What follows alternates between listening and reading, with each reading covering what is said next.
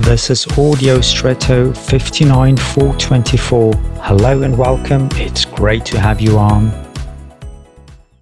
Have you ever had cold hands or feet?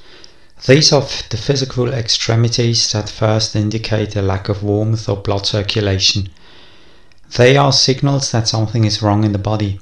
You can tolerate or ignore these signals for a certain time, but if nothing changes in the condition or the situation for too long, it can become dangerous. That sounds understandable and plausible, especially when it comes to physical signals and functions, but sometimes it's also the soul that marks such signs and sends warnings. We know the most familiar ones like insomnia, loss of appetite or the opposite, etc. But there are also more subtle forms like lack of concentration or reduced receptivity, forgetfulness or lack of motivation. Do you take these into account or can you perhaps recognize them in others and thus help others to protect themselves better?